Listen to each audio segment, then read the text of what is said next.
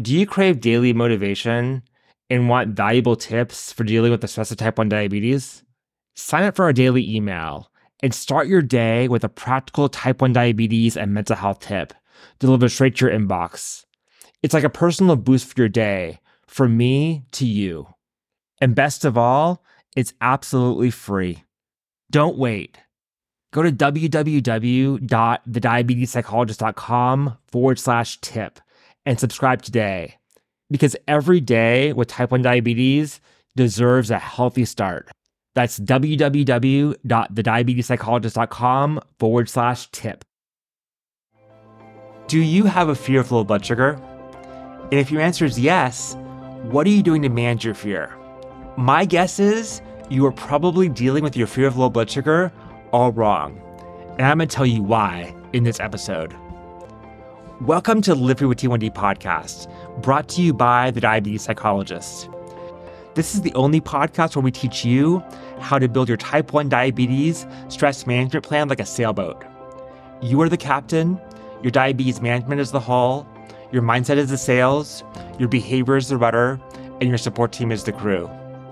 When you build your sailboat correctly, you will have smooth sailing in your life with type 1 diabetes.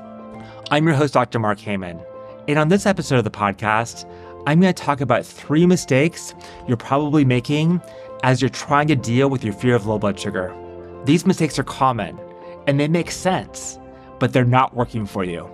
If you're trying to overcome a fear of low blood sugar and it's just not working, this episode will help you understand why. Hey there. Welcome to the Live Free with T1D podcast. I'm your host, Dr. Mark Heyman. One of the biggest challenges that I see for people with type 1 diabetes in my work is fear of low blood sugar. And people come to me and they say, Dr. Mark, can you tell me how to overcome my fear of lows?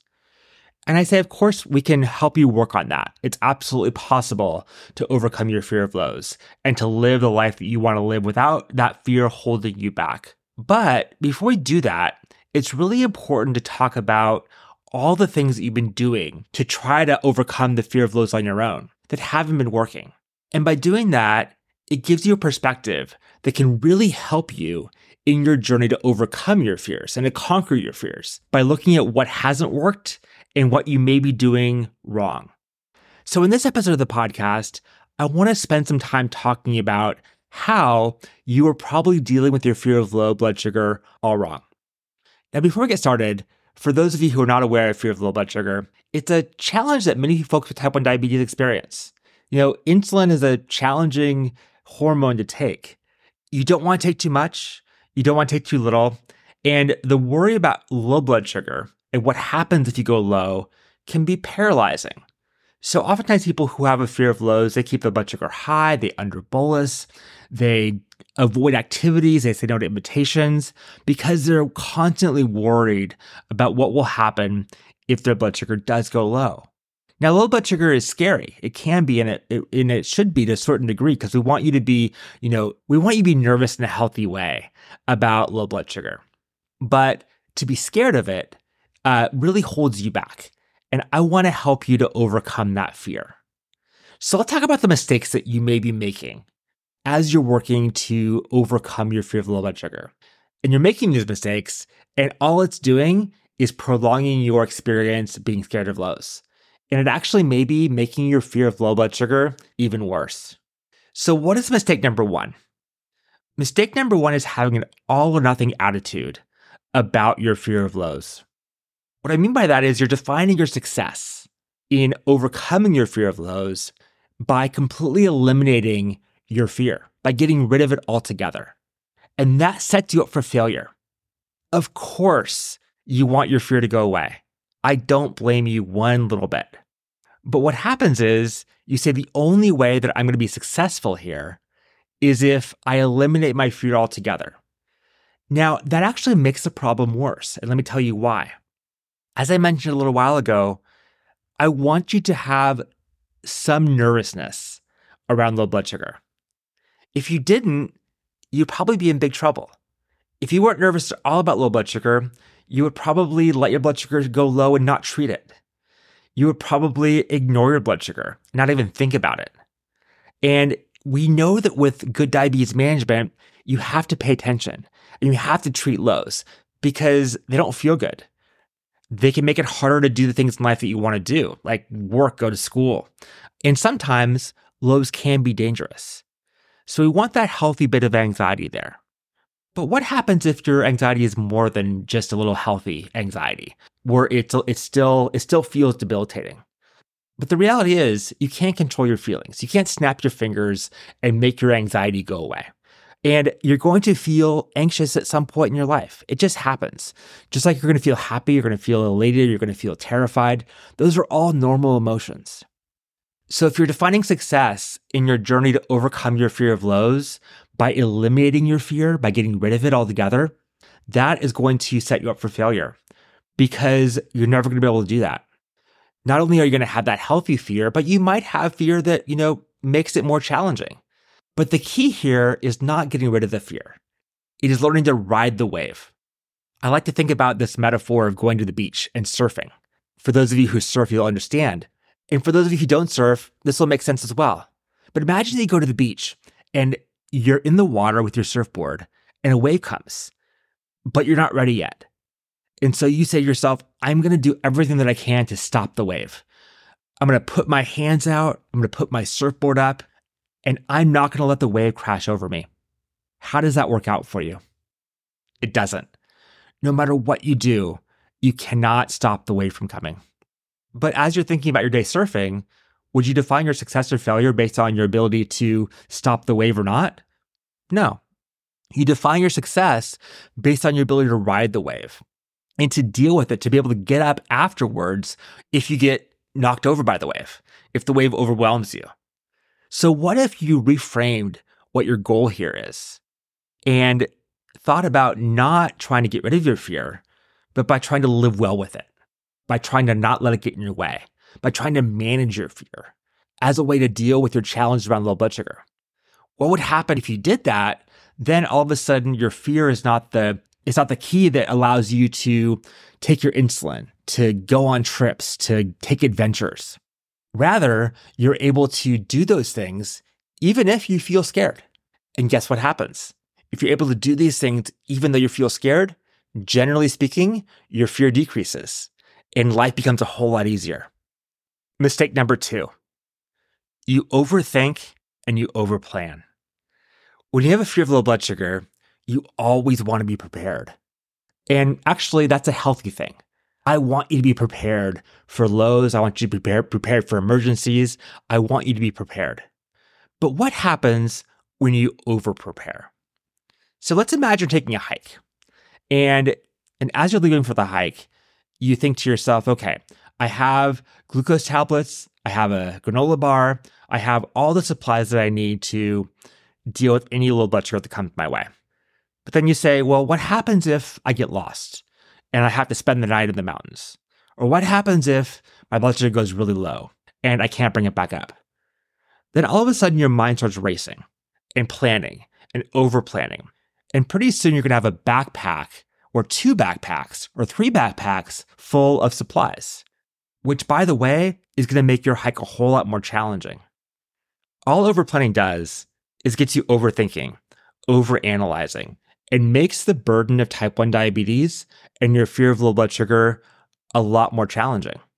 When you think about low blood sugar all the time, it becomes more stressful. And over planning makes you think about it. It's something that we all do to a certain degree. But people who have a fear of lows spend a lot of time thinking about how they can avoid low blood sugar. And they over prepare for that possibility. But then what happens?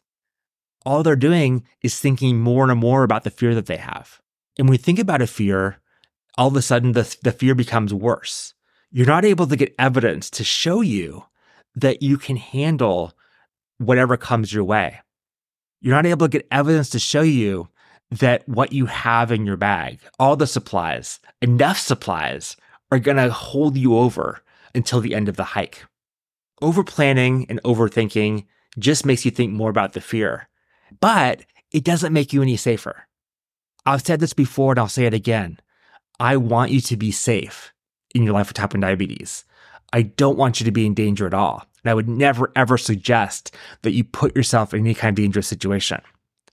But taking the appropriate amount of supplies, doing the appropriate amount of thinking and planning is helpful.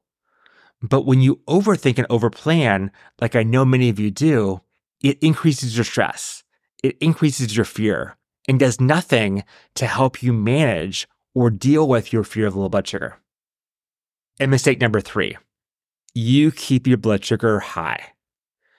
Whether that means that you under bolus or you overtreat your lows or potential lows, your blood sugar is always in the high range. And not only does that not make you feel very good, but it does nothing to reduce your risk. Yes, it reduces your anxiety in the very short term. You say, okay, my blood sugar is over 200. That means I'm safe. I can feel comfortable. But it doesn't do anything to make your fear go away in the long term. Actually, it makes it worse. Because when you avoid those lows by keeping your blood sugar high, you believe that the only way that you can stay safe is by keeping your blood sugar high. And generally speaking, that safe number gets higher and higher and higher. So you feel worse and worse. You put yourself at higher risk for complications, but also you make it harder for yourself to overcome that fear. If you're able to bring your blood sugar down, yes, it's going to be scary in the beginning. It's like ripping a band aid off, it's going to hurt a little bit, but it's not dangerous. And it gives you the opportunity to get evidence around what is actually dangerous and what's not. Keeping your blood sugar high makes sense on the surface. And yes, it makes you less anxious in the very short term. But in the end, all it's doing is keeping you stuck. It's maintaining that fear and making it a whole lot harder for you to conquer your fear. I want to just say if you hear yourself at any of these mistakes, don't get too down on yourself. It's a completely natural reaction. Fear of low blood sugar is challenging. It can be terrifying and it can be paralyzing. And I know that you are doing whatever you can to reduce your anxiety, to reduce your fear. And I also want to make sure that you have the opportunity and the resources you need to effectively manage your fear. Not in a way that's going to keep it at bay in the short term, but in a way that's going to give you the freedom and flexibility that you really want in the long term. And by identifying and recognizing these mistakes and seeing how they keep you stuck, that is going to be a key part of helping you to move forward and eventually to conquer your fear and live the free and flexible life that you desire so badly. I really hope that hearing about these mistakes was helpful, even if it was hard, because education and knowledge about low blood sugar, fear of low blood sugar, and how to navigate around it is important. And sometimes it means looking ourselves in the face and seeing what we're doing that's not helpful. And by gaining that insight can be a powerful lever for you to take that step forward and to really work to conquer your fear of low blood sugar.